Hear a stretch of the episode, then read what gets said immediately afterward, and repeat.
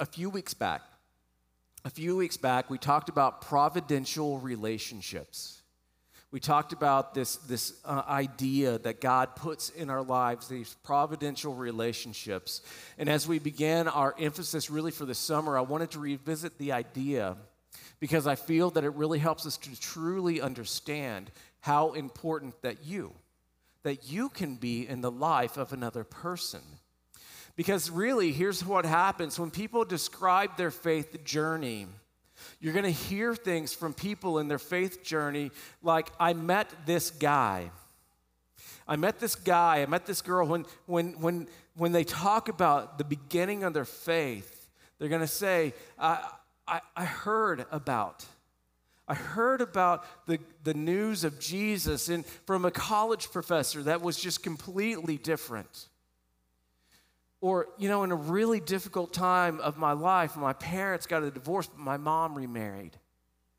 And my, my new stepfather, he took us to church. Or I was invited. I was invited, invited by this group of girls, and if you're a guy that gets invited anywhere with a group of girls, right? Doesn't matter, right? Just show up. Or I joined a team. I joined a team and they started talking about something bigger than just playing a game. Or it turned out my roommate was a Christian. Or my kids. My kids went to camp and they came back and they changed our family. Or my neighbor. My neighbor, they invited me to go to a group to join their small group that was meeting in their home. They invited me to come to church with them. And here's the result of it you feel like God dropped these people into your life. You feel like God did it at just the right moment. It was providential. It was seemingly like an accident, an unplanned thing, but, but God kind of uses providential meetings to set in motion his plan. And if you were to hear my story, which I, I shared uh, a couple of weeks back, it was about, about this thing, right? About this Alf lunchbox, right? Not this one. Kind of sad I don't have the actual one, but God used that lunchbox to introduce me to someone that would be a friend from the very beginning, the first day of kindergarten we i took his lunchbox home he took mine home our moms called each other you know here the story just kind of develops in that way. We weren't even in the same class but it built this friendship and this friendship grew and grew and we were the best of friends. But in middle school when my when my family just kind of blew up right uh, the, everything fell apart my parents got divorced and and i was left unknown, just not knowing what to do. He was the one. His name was Jeff. He, he pointed me to Jesus, and I was in the sixth grade. And then later on, God used a man by the name of Steve Blaylock. In high school, he was my Sunday school teacher. He taught me things about following Jesus in high school. And then he used a man named Steve Coleman to, to really enter into my life during my first full time ministry, youth ministry job. And he used a man named Steve Lee to bring healing and health back to me after being badly hurt in ministry. But here's what we know, and here's what I've experienced is that God continues to place the right people at the right time. And I'm pretty sure that you have people in your life that have been the right time, right place kind of people. Am I right? It's almost as if God has a plan. And more than that, God has a plan and He uses you. He uses me. And you never know, you never know when a mixed up lunchbox is going to change your life. And I think it's really important for us to put a name, to name that one. You know what I'm talking about? The one that introduced you to Jesus. The one that was there when you came to faith in Jesus. The one that encouraged you to think about to step forward, to have a conversation, the one that introduced you to Jesus. So, who was it?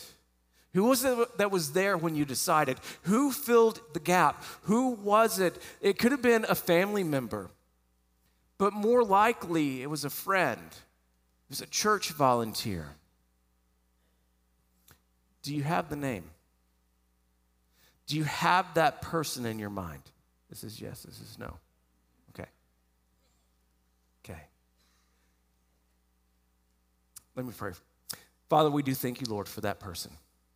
That one person that is in the minds of each individual. God, we thank you. We thank you, Lord, that you used them. And God, we thank you, Lord, that it brought such marvelous people into this body today. It's in Jesus' name. Let me ask you something. That one person, were they a superhero? Were they superhuman? Instead of putting their pants on one leg at a time, did they do both at one time? I mean, what kind of person were they? Most of the time, you're probably going to say, well, they were kind of the salt of the earth kind of a person, right? But really, they had no special superpowers. They had no special powers at all. Here's what they had they were available and they were willing. And as a pivotal person in your life, they chose to invest. They chose to invite you. And they chose to encourage you. And more often than not, they chose to walk alongside you and they came with what they had. They came with what they had and they let Jesus do the rest. And we said it this way a few weeks ago if you will learn to do only what you can do, and let and trust God to do what only he can do. God is going to do some amazing things. And truly it's really that simple. If you will do what you can do and trust God to do what only he can do, amazing things happen because you don't need a seminary degree. You don't need a certificate, and you don't even need a badge. And the great thing about this is this works for extroverts and introverts. Do what you can do and trust God to do what only He can do. and we know it's true. We know this is true that God will use anyone and it works for everyone because here's what we know about the first disciples. First, I want you to know that there was nothing that was extremely notable about these guys. They weren't prestigious, they weren't prominent in their community, they didn't have these big job titles. They were, well, here's a description from the book of Acts they were uneducated common men. And if you were to look at the Greek, that word uneducated, do you know really what it is? It's idiotas. Huh? That's me, right? They were uneducated, they were common. And Jesus could have chosen anyone. He could have chosen from anyone that he wanted, that he desired to have follow him. And I want you to ask this question with me why these men? Why? So let's understand just a little bit about what a common, uneducated man in that time frame would be. All Hebrew boys went to Torah school at the age of five. Their kindergarten was to read the five first books of what we call the Old Testament, the first, right? Idiotos, it's great. Um, all Hebrew boys went to Torah school. And they began at age five, they, they started to learn and understand the first five books of what we call the Old Testament. And these boys knew the Torah. And the the best ones, they went on to study beyond that, okay? They went on to study the rest of the scriptures. But the rest, at age 10, they went home to work with their family. They went home to work on the trade that their family had invested their lives in. And if those that had continued to study the scripture, by about the age of 17, if religious studies was about to be their career, and I mean, it's a career, they made money doing these things. If these men were to become religious teachers at age 17, as they knew the whole of the scriptures, they would then get to the point where they needed to choose a rabbi. And so they had plenty to choose from. There were, there were there were men teaching all over the place, and they were talking about the scriptures and understanding and interpreting from their perspective. And if they found a rabbi that they admired, one that they thought, I want to be like that person, you know what they did? How they interviewed for their position? They went and sat at the feet of the rabbi. And as they sat at the feet of the rabbi, it was then putting out this request Can I learn from you? Can I learn to be like you? And as they sat at the feet of the rabbi, the rabbi would then choose to examine them, to ask them questions about the scripture, to give them tests about the scripture, to understand what these young men knew. And as he did that, only the best of the best were chosen. Only the best of the best, the smartest, the most talented, the ones that had a way about them that could answer with ease, those were the ones that became the disciples of the rabbis. And the rabbis determined as they were looking at these young men they looked at them, they studied them, they, and they interacted with them, and they said, You know what? I think that you can become just as me. And the disciples that they chose, the disciples that they chose definitely, they said, could know what they knew and do as they've done.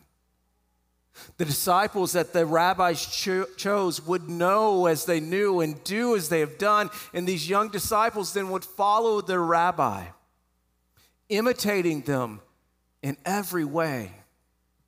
In fact, there was a blessing that, that for these men that would, may you be covered in the dust of your rabbi. May you be covered in the dust that you're following so closely that the, the dust from his feet ends up on you. But how did Jesus choose these men that would follow him? How did he choose them? What was Jesus' process? Well, Matthew tells us in chapter 4. While walking by the Sea of Galilee, he saw two brothers Simon, who is called Peter, and Andrew, his brother. They were casting their nets in the sea because they were fishermen.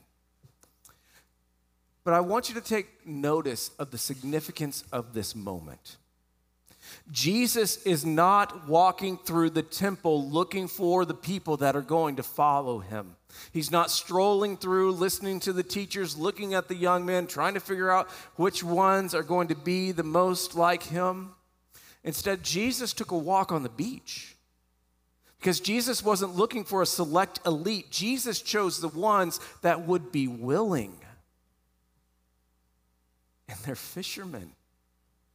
These are the young men that age 10 move back to do their chosen work in their community. At age 10, they, they moved back to, to be exactly as their father had been before them. This is not the trained elite. These are the common, the uneducated. And I take comfort in that that Jesus chose this squad to be his go to people. These common, these uneducated, he chose this group to be the ones that would, that would pursue his plan for all the world. And these men, they lacked personal or political power, they had no office to offer. These men, they had peaked really in their, in their life, in their, in their whole career. They weren't making any new career moves, they were already in it. And this rabbi chose them to follow, to follow him and become like him. Get this to know God, to know God the way that he knew God. Common, uneducated, to, to know what he knew. And even more amazingly, to do what he did. And then to be filled with his power. These common men, the wise, they were skipped over. The powerful were skipped over. The philosophers, the scholars, they were all skipped. And Jesus chose these men because their work in the world wasn't going to come from their abilities. But their work in the world would come from what Jesus would do through them. If they had extreme talent and skill, it was only going to get in the way because they would not learn. They would not learn how to lean on Jesus' power.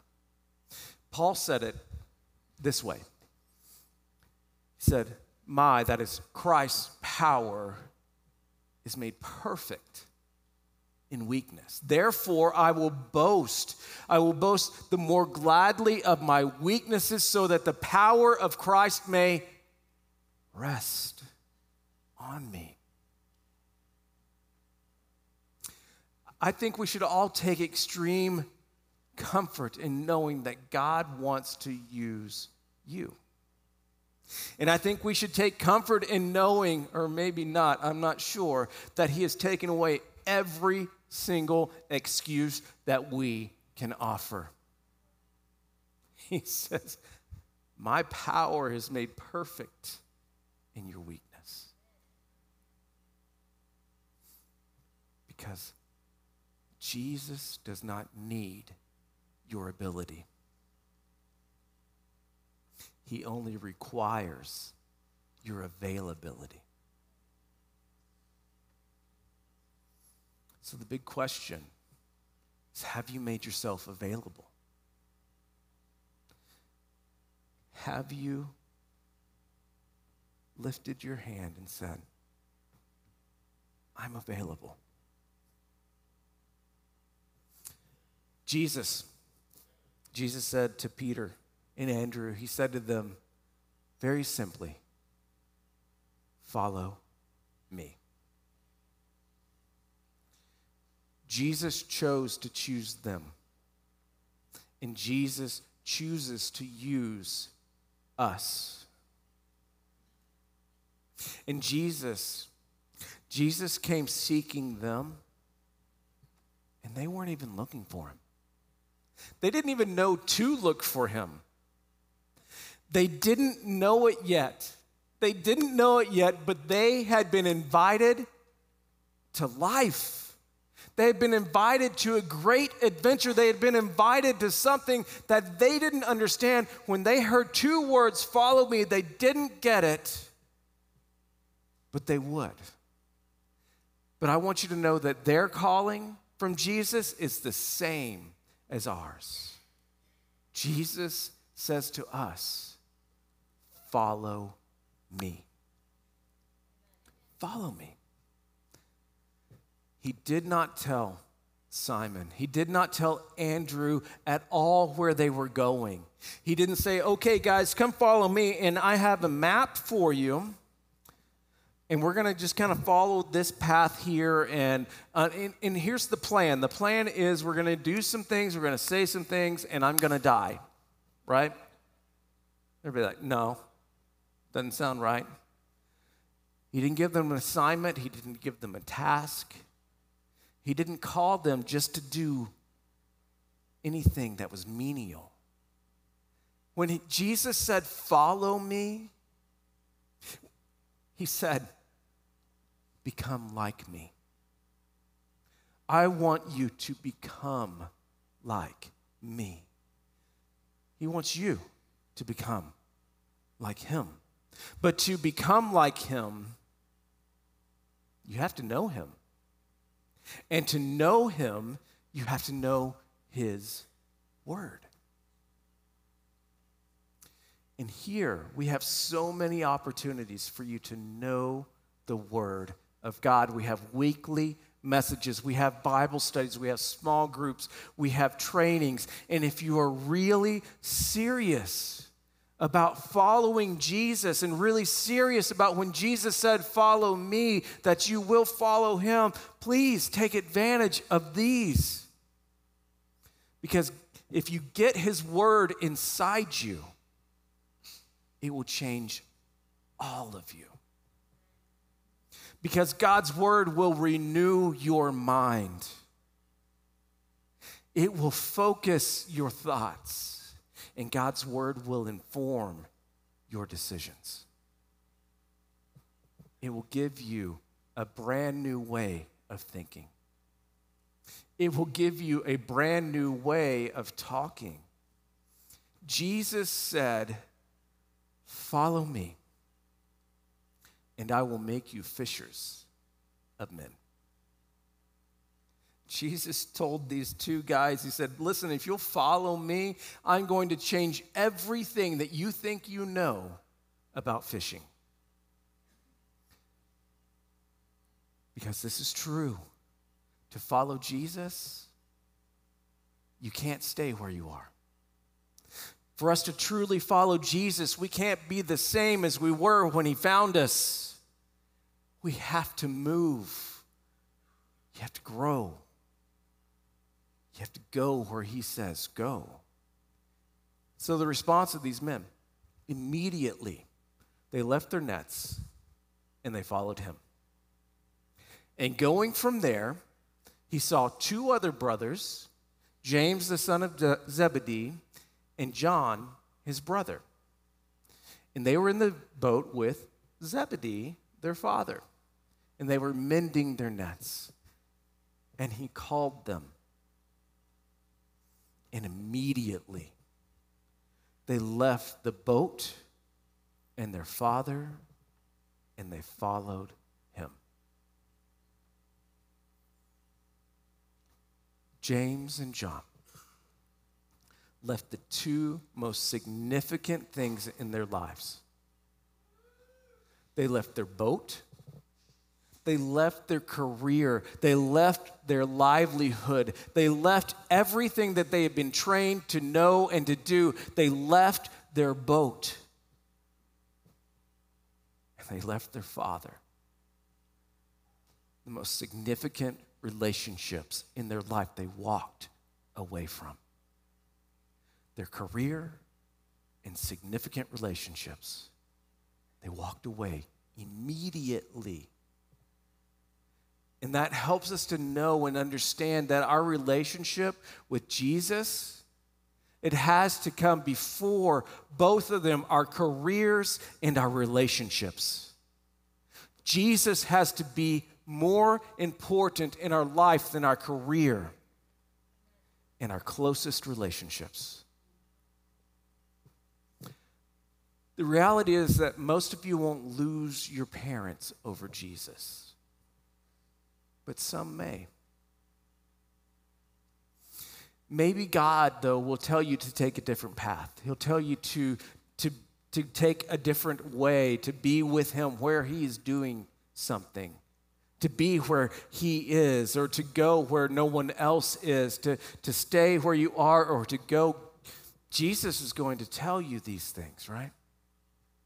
Maybe Jesus is going, going to tell you to follow me, you have to leave your career and you need to take the gospel overseas.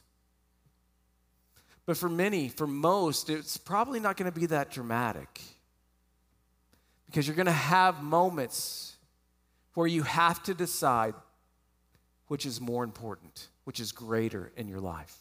Is it Jesus or my career? Is it Jesus or this significant relationship? Is it, is it Jesus or what I thought I was going to do with my life? Is it Jesus or? See, Jesus said, Follow me, and I will make you fishers of men. The call of Jesus to these four brothers was to fish for people. To fish for people, and that is to bring in more disciples, to become disciples that make more disciples. That's kind of the, the identity of somebody that follows Jesus, is that you are on a mission to help more people to know Jesus. Following Jesus means that you submit to Him in everything. You lay everything down before Him to His Lordship, and you say, God, I know, I know what I want, but God, what you want is greater. Simply said, when Jesus says do, you do till it's done. Just as Jesus said that they were to be fishers of men, guess what? So are we. This is essential to being a follower of Jesus. Now, Jesus isn't saying that all of us need to become street preachers. Like, it's not like, hey, go get a milk crate and a bullhorn and go stand out on the corner, right? He, it's not, he's not saying that. He's not saying that, that every single one of us needs to be a traveling evangelist, going from town to town, drawing great crowds and talking about the gospel of Jesus. That's not what he's saying, but he's saying, listen, it's actually something that everyone does. It's not just a select group of people. You don't get an out by saying, Oh, I don't have the gift of evangelism. That's not an out. We are to be disciples who make disciples because there's no such thing as a non reproducing Christian. There's no such thing as a Christian that does not invite others to become a Christian. Does that seem a little much?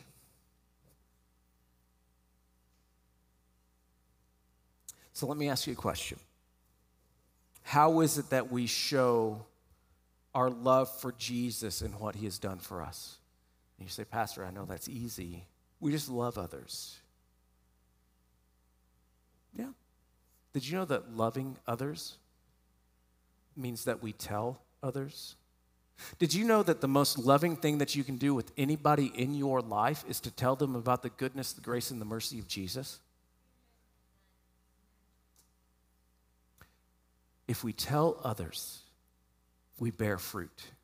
Jesus said it this way By this my Father is glorified, that you bear much fruit and then prove to be my disciples.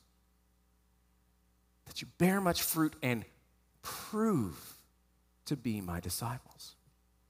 But Jesus didn't leave us without an understanding of what that was, the way that we were to go about producing fruit. He tells us plainly in what we call the Great Commission. He says in Matthew 28, verses 19 through 20, Go therefore and make disciples of all nations, baptizing them in the name of the Father, the Son, and the Holy Spirit, teaching them to observe all that I have commanded you, and behold, I am with you always, even to the end of the age. And when Jesus gave that command, it was a command to go. The main verb that is supported by go, baptize, and teach, it's go make disciples. The verb, the action verb is make disciples, go, baptize, teach, go, baptize, teach, make disciples.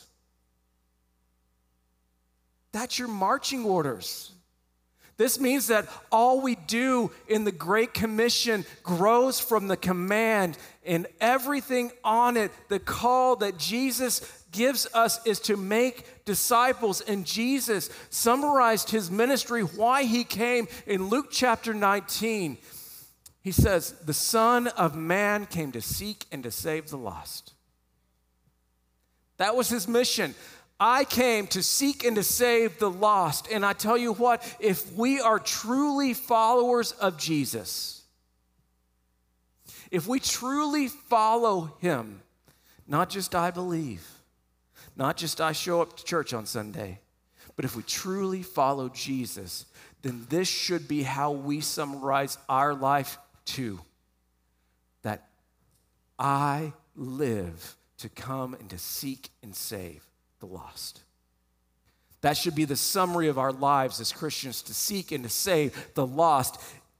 Listen, evangelisms will all, evangelists will always serve a purpose. There will always be a need for people to go out and bring in crowds of people to be evangelized, to hear about the grace of Jesus in a large group. Trainings that we participate in, you know what they do? They build confidence for us. Because the bottom line is this in the Great Commission, you, me, all of us, we're God's plan for making disciples. God's plan for making disciples is not a something, it's a someone. And that someone is you.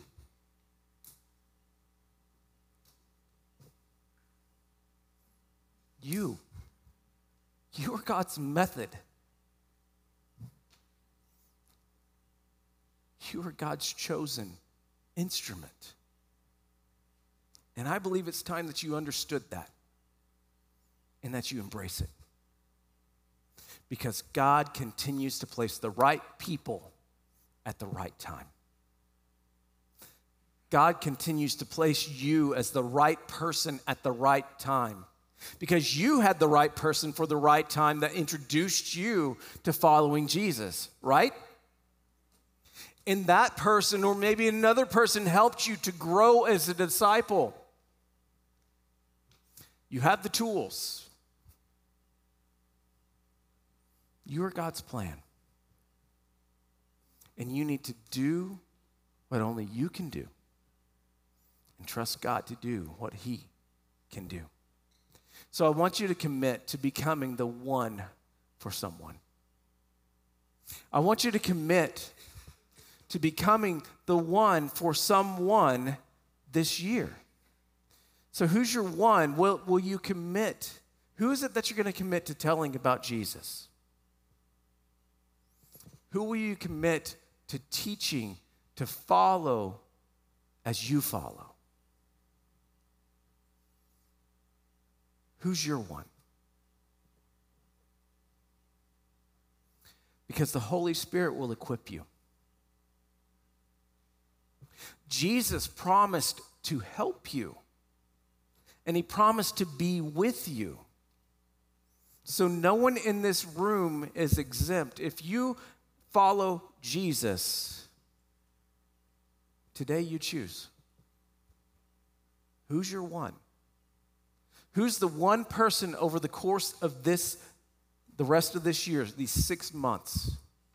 Who's that person that with God's hand in it that you will introduce to Jesus and bring to follow him this year? I'm going to give you a second to think about somebody. Who is it in your family? Who's the neighbor? Who's the coworker? Who's the friend at school? Who is it? Do you have them in your mind? Do you know their name? Get in your mind. Remember their name. Can you imagine what it would look like if every person here, every person connected to First Castroville decided that they were going to do this? They were going to say, God, give me one person that I can introduce to Jesus and help them to learn to follow. God, would you give me just one person? God, would you show them to me? What if that was our goal for the rest of the year? Think we'd need more chairs in this room. For sure, you would need more space at your dinner table. And if we truly follow Jesus and introduce one person over the rest of this year, do you know what would happen? Jesus would change this community if each one would be committed to reach one. So, my question for you today is Are you a follower of Jesus? Are you a disciple? Are you a follower? And if you're not, maybe you are the one today.